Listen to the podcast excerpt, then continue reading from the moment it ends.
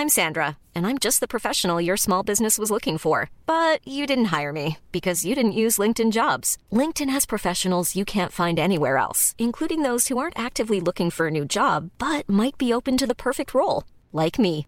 In a given month, over seventy percent of LinkedIn users don't visit other leading job sites. So if you're not looking on LinkedIn, you'll miss out on great candidates like Sandra.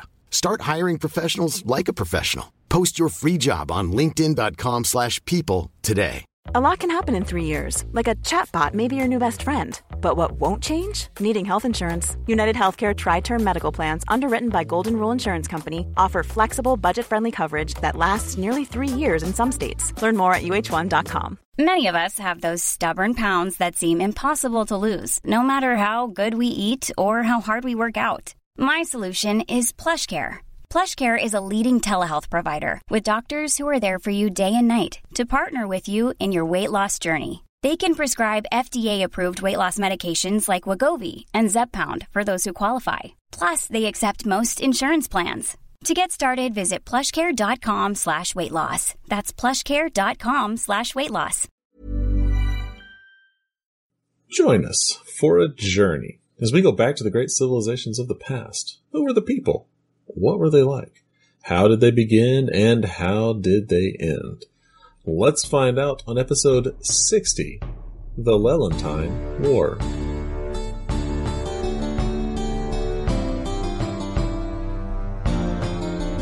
A couple of episodes ago, we covered the First Messenian War in archaic Greece. It's time for another epic archaic Greek war. This one was bigger, but we know less about it. Also with me today is Dan. Hi there. How's it going, Dan? Well, I kind of lost my voice, so I'll be talking like I've done a lot of whiskey and cigars today. Here's a spoiler alert, people. He probably had a lot of whiskey and cigars. I did absolutely not do that. uh, The, the thing was that I, I did an event for another podcast. Uh, it was the thirty-one year uh, uh, anniversary, is maybe the wrong word, but it was thirty-one uh, years since uh, the Swedish Prime Minister was shot, mm-hmm. pretty close to where I live in Stockholm. So I took some patrons from uh, that podcast, uh, dinner with them, and gave them a guided tour of the murder site, the Prime Minister's way to the murder site, and the... Uh, the murder is still unsolved, so we followed the clues about the killer and the way he got away. And then we went to a bar, and then went back to the murder site because the murder happened at eleven twenty-one p.m. and met up with a lot of other people. And uh, during that evening, I was screaming a lot, so my voice became like this. Hey, that's how that's how dedicated we are to, to our listeners. Yeah, I want to do that with Fan of History too. What, what if we all met up in, in, um, yeah, like Nimrud in Iraq, and we went around there, talked about the Assyrians? Oh, maybe not. Yeah. I don't think I'd be allowed to come back into my own country these days. Probably not. So, yeah. Well, so I wanted to talk a bit about uh, the general situation in Greece. We have talked about the Greeks for quite some time now. They ca- came out of the Dark Age. Um, the island of Euboea, the second biggest island in the Aegean Sea, uh, sort of became the center of Greek culture for this period. And that is about to end in this very episode. We also saw the fledgling city-states of archaic Greece, Sparta, Corinth, uh, Athens, et cetera. And they will now rise to the forefront because the two city-states on Euboea will duke it out in this episode. It's Chalcis and uh, old Eretria, and they will fight. But I think uh, you... Mm-hmm. should now channel the ancient Greek author Thucydides. Okay. He was an ancient Athenian historian in general who lived four sixty to four hundred B C. That is, he is much later than the events we are going to talk about. And he wrote the book History of the Peloponnesian War. Uh, some people name him the father of scientific history because he is a bit more scientific than Herodotus, who is before him. because he doesn't, Thucydides doesn't talk about the gods in his histories. Okay, go ahead. Okay. I will strike a scholarly Greek statue pose as I speak. For the Greeks had not yet been brought into union as subjects of the most powerful states, nor, on the other hand, did they of their own accord make expeditions in common as equal allies. It was rather against one another that the neighboring peoples sev- severely made war. But it was chiefly in the war that arose a long time ago between the Chalcidians and the er- Eretrians that all the rest of Hellas took sides in alliance with one side or the other. So the Greeks themselves then considered the Trojan War in twelve hundred B C a major event, and the Peloponnesian War in four thirty-one to four oh four B C as a major event. But between these times, the only time the Greeks came together and fought each other en masse was the Lelantine War. And the Lelantine War then happened in about seven twenty-five B C, which is why we talk about it here in the in our narrative. Uh, when I started to look into this, I expected an epic story like we had in the First Messenian War, with names, with cool details and stuff. And I was quite disappointed. So this will be very sort of general, and uh, we will discover that most of the things we know are probably myths. But the Lelantine War then seems to have been an epic conflict between the neighboring city-state uh, Chalcis, Chalcis, I don't know what the English pronunciation is. Um, I, either way, Chalcis, Chalcis, Chalcis okay, is probably me, right. I'll try to go with Chalcis for this episode. Uh, Chalcis and Eretria. This conflict may have involved the entire Greek world, or it may not have, as we'll see. Uh, before the Lelantine War, the island of Euboea was the most important part of archaic Greece. The Euboeans have already founded many colonies, including the very first colony, Al Mina, that we dedicated a whole episode to, and Ischia, also important. After the Lelantine War, until this very day, until the two thousand seventeen, Euboea is a backwater with no major political significance. For two thousand seven hundred years in the aftermath of this war, this island has been unimportant. The war enables the states like Sparta, Athens, Corinth, Miletus, and others to become the important city-states of Greece. So now we'll try to dive into the details, but they are super unclear, sadly. So let's take a look at the island itself. This island was populated by the Ionians in uh, days before the Dark Age. The Dorians never came to Euboea, so Euboea should have been untouched by the Dark Age, but the Dark Age wasn't only the Dorian invasion. It was just the general fall of civilization of Greece, and that happened to Euboea as well. Uh, the, the Ionian, Ionians on Euboea are closely related to the people of Attica and thus like cousins of the Athenians. Uh, the island is really big, but most of it is super uninteresting as well. So the two major city-states are located pretty close to each other on the Lelantine plain. And that is why this is the Lelantine War.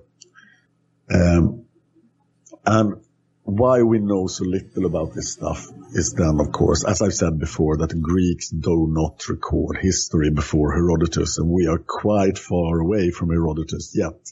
They also do not have this Mesopotamian urge to write down the cool stuff they did. We don't have many Greek monuments talking that, oh, I... Uh, random Greek guy conquered this place. That's not what the Greeks write about. We talked about that. So the dating is super uncertain. Uh, we know that uh, we have a colony at Pithecusae, Ischia, that was founded together by Chalcis and Eretria in the mid eighth century B C. That kind of indicates that they were still pals at that point and were helping out each other. So I would say that this war happened after seven fifty B C. Uh, I have gone from on a date in seven twenty-five B C, then that comes from the archaeological destruction layer of the village of Lefkandi. This is a village on the Lelantine plain, and it might have been the site of old Eretria. So it is possible that Eretria was located here before the war, and then it moved after the war. Uh, there is, of course, no contemporary historical record of this war. Uh, Thucydides is a source, but uh, yeah, he's uh, fifth century B C. The other fifth century B C, the fifth century B C is when the Greeks do all their stuff. And um, they vaguely and briefly mention this war. Everybody knows about it, but uh, they don't know very much. Uh, there are two contemporary poets, Hesiod, that we will talk about in the seventh century B C, and Archilochus. They talk about the Lelantine War, but they don't talk about it in a historical fashion. Uh, they talk about it in poems and in kind of their own stories. But we get some data from these poets. Herodotus, of course, talks about this war, and Plutarch, uh, who is recording Roman history, mentions the Lelantine War twice in the first century A D. So here's a quote from Hesiod, the poet, from uh, the seventh century B C. Then I crossed over to Chalcis, to the games of wise Amphidamas, where the sons of the Greek-hearted hero proclaimed and appointed prizes. Now we'll talk about this quote later, because here we get the name of a ruler in the war, uh, Amphidamas, and some events. And here is a quote from Archilochus, the other poet. Not many bows will be drawn, nor will slingshots be common, whenever battle will be joined in the plain. Instead, the much-cited work will belong to the swords, for the warlike lords of Euboea are experienced in that manner of war. And I think Archilochus wins the, the poet off here. Uh, I think that was more poetic than Hesiod. Yes. Though a lot is lost in translation, of course. The Archilochus quote is interesting because there seems to have been an agreement that in the Lelantine War you were not allowed to use projectiles, no, not bows, not slingshots. You had to fight it out. And we are still pre-phalanx. So we are talking uh, yeah, savage. They just run at each other with sharp sticks, basically. Yes. uh, Of course, we know the site of Eretria, and that is further away from Chalcis, but I will make the claim here that Eretria was populated after this war and that the, the town itself moved because of the war. Uh, archaeology reveals uh, the first warrior burials at Eretria are from seven ten to seven oh five B C, and the last such warrior burial in six ninety B C, so some dating for the war is Um, later around seven hundred B C then. Uh, Chalcis will remain occupied, and Chalcis will do some stuff after the war, but it's not the, the power center of Greece as it was before the war. The village of Lefkandi itself, that could then have been the site of old Eretria, it has no burials. It is destroyed here uh, in seven twenty-five B C. So Uh, we believe that this was a conflict for power of Euboea. I think it was, yes, that Euboea was the power center of Greece, and it had two centers of power. So it seems natural that they would one day fight it out and try to control the Lelantine plain, which was the richest part of Euboea. It is close to the mainland. It has good harbors. This is the place to be on Euboea. And the Greek myth about it is that everyone in Greece becomes involved in this conflict. Like, like you, as a fledgling city-state in archaic Greece, you have to pick a side in this conflict. uh, but that is probably an anachronism. That is probably a reflection of the Peloponnesian War, because then the situation was exactly like this. But my general impression is that people in Corinth wouldn't, couldn't care less about this conflict. Or, or Sparta, for that matter, who are busy with the, the Mycenaean War. Still, it's still going on. The war we talked about a couple of episodes ago. So let's look at the uh, combatants here, the uh, leadership of Chalcis itself. From the Hesiod Code, we learn that Amphidamas is the king of Chalcis and that he died in the war, and that there was games in his honor Uh, when he died, and that Hesiod went there and won a prize, probably in a poet competition. With there those sweet are... words. uh, sorry? I was saying with those sweet words of his. I probably made a better poem for the competition. That was just like his travel diary. Uh, some sources has him competing in this competition against Homer himself, uh, the mm. writer of the Iliad. Well, well. Yes, and we'll talk more about Homer and Hesiod in the seventh century B C. We talked about them briefly in the Greek writing episode, but uh, yeah, they, they need to be talked about more. A lot can happen in the next three years. Like a chatbot may be your new best friend. But what won't change? Needing health insurance. United Healthcare Tri-Term Medical Plans are available for these changing times. Underwritten by Golden Rule Insurance Company, they offer budget-friendly, flexible coverage for people who are in between jobs or missed open enrollment. The plans last nearly three years in some states, with access to a nationwide network of doctors and hospitals. So for whatever tomorrow brings, United Healthcare Tri-Term Medical Plans may be for you. Learn more at U H one dot com.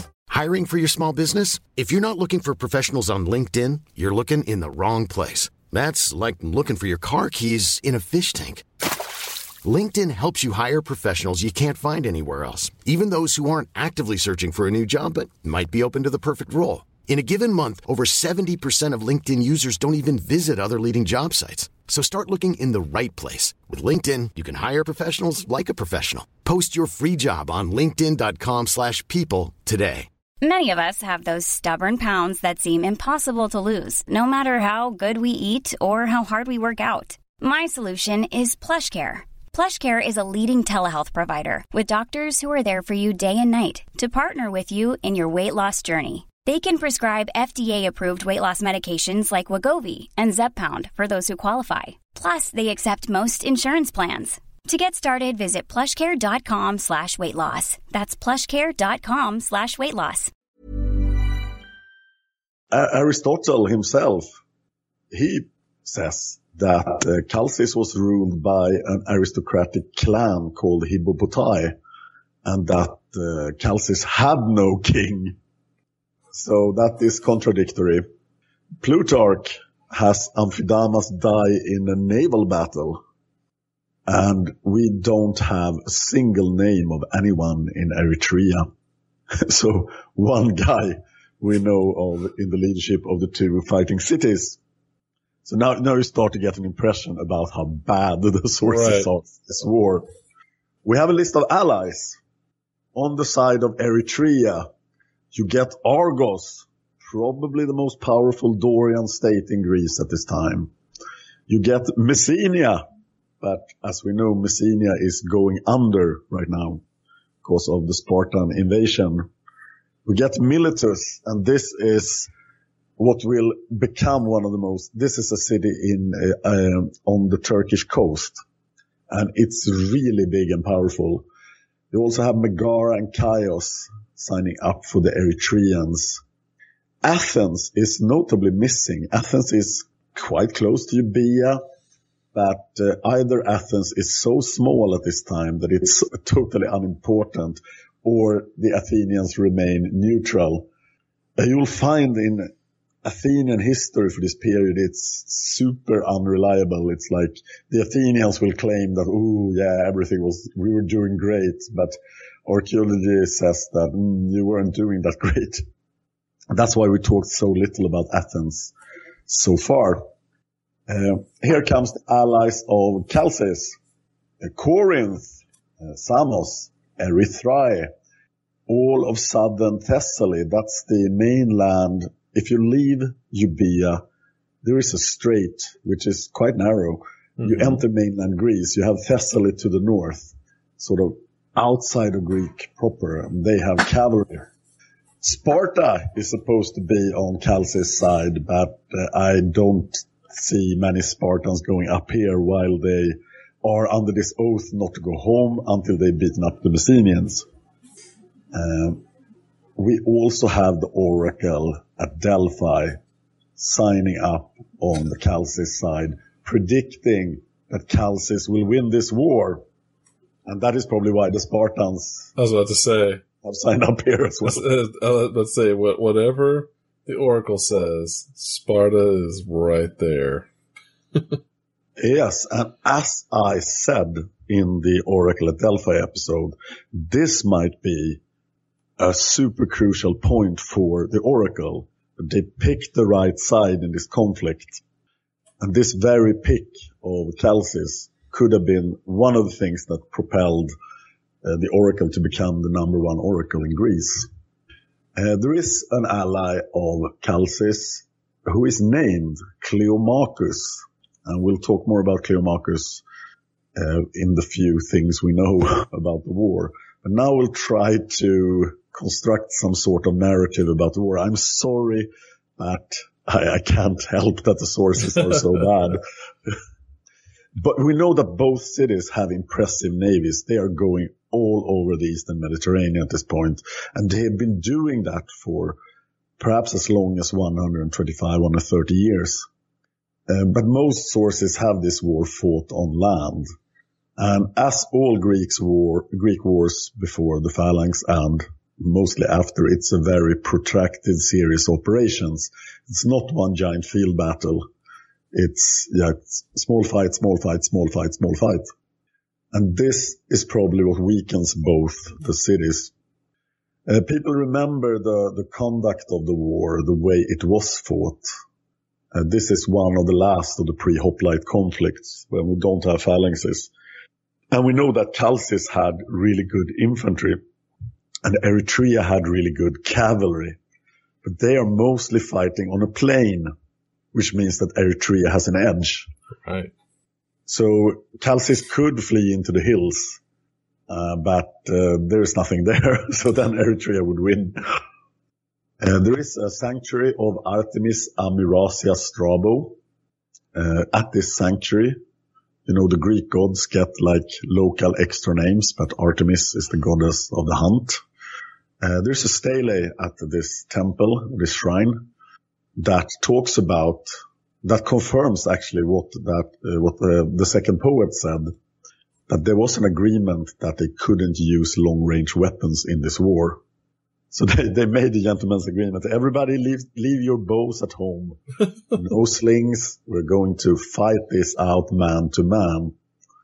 Uh, we know at some point during the war, this uh, Chalcidian king, if he existed, dies, Amphidamas. We know that uh, the Eritrean cavalry has the edge and they are using it well. The Chalcidians are pressed back by the cavalry. And thus enters Cleomarcus, the important ally. He comes from Pharsalus on the mainland, and he brings the Thessalian cavalry. So now some strong cavalry on the side of Chalcis as well. Uh, It could have been Pharsalians fighting in Thessalian style or actual Thessalians. That's uh, an open question. And with this new cavalry then, we, we, uh, the edge goes over to Chalcis. Uh, Cleomarcus dies, this general from uh, Pharsalus, and he is buried under great honors in Chalcis as well. So we have two big burial parties in Chalcis for the Chalcidian king and for this Pharsalian hero. And that's all we know about how the war went down. Wow. So who won? We have no idea. When did it end? We don't know that either. From the little things I said, we sort of get the impression that the Chalcidians kind of won. The Eritrean um, city probably moved, so that indicates that they weren't doing very good.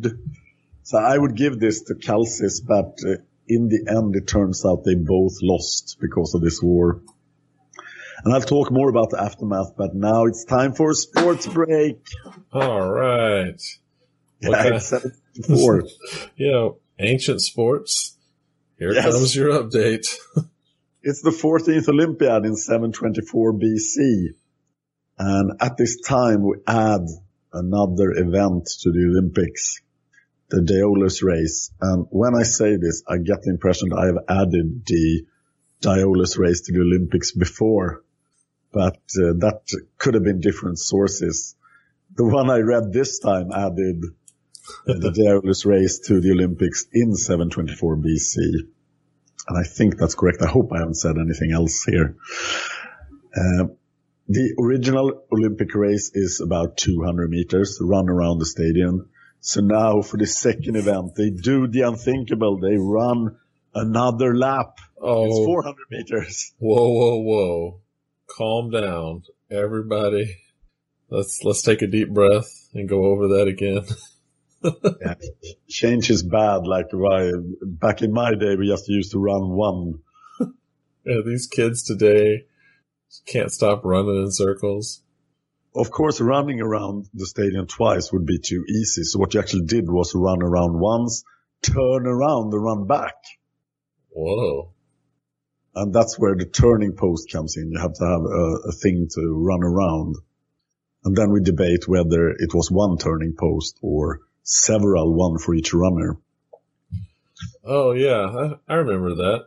I think we talked yeah, about we that. Yeah, we talked about that, right? So yeah. I think there was an updating. Uh, no, yeah. But yeah, because it, it was the debate were there, you know, seven turning posts down there and everybody got thrown, or were they all just fighting it out down at the end? Back to the war. Yeah. So let's look at the aftermath of the war. Chalcis will do some more colonizing. They will still be a sea power of some importance in the Aegean, but they can no longer project their power to Syria, which they kind of could before. Eretria will also colonize a couple of times after this. And there is actually signs that Eretria had a small boom in economy at some point after this. Lefkandi is abandoned, but generally the influence of the Euboean island is broken. And now the other city-states are um, they're free to do what the Euboeans did before. Uh, in the colony at Pithecusae in Italy, which was co-founded by Eretria and Chalcis, the Eretrians are thrown out. So this colony is entirely Chalcidian, but as you know, the colony is independent. We discussed that in the colonization episode. Uh, also, the colony of Corsaira was conquered by Corinth in seven thirty-five B C, and it was supposed to be Eretrian before that. Mm. So we see Eretria losing control of, or losing influence in, in their colonies. Uh, we have a sixth century source that has something to say about uh, Euboea. Go ahead, Brennan. All right. The wine-rich plain of Lelantine is being shorn bare. We have no idea who was shearing it and why, but it's it's said by Theognis. And from this point on, then, Euboean history, which was never very clear to us, becomes even less clear. But we know the island is no longer central. Here is a quote from uh, Cambridge Ancient History, our main source. This is from volume three one. I love these books. They're like gigantic books. Just and they sort of constantly re-edit them, but it takes like twenty, thirty years to do a new edition of them. This is from page seven sixty-five of volume three one. Okay, I'm going to try to channel my teacher voice. I did teaching yeah, for a British long time. Teacher voice. Oh, I cannot do a British accent. Okay. Me neither. Yeah. Let's see. Greece owed a great cultural and economic debt to the two Euboean cities of geometric of the geometric period, to their initiative in trade overseas, to their lead in colonizing. For such early years, the evidence of ancient authors is inevitably patchy or silent.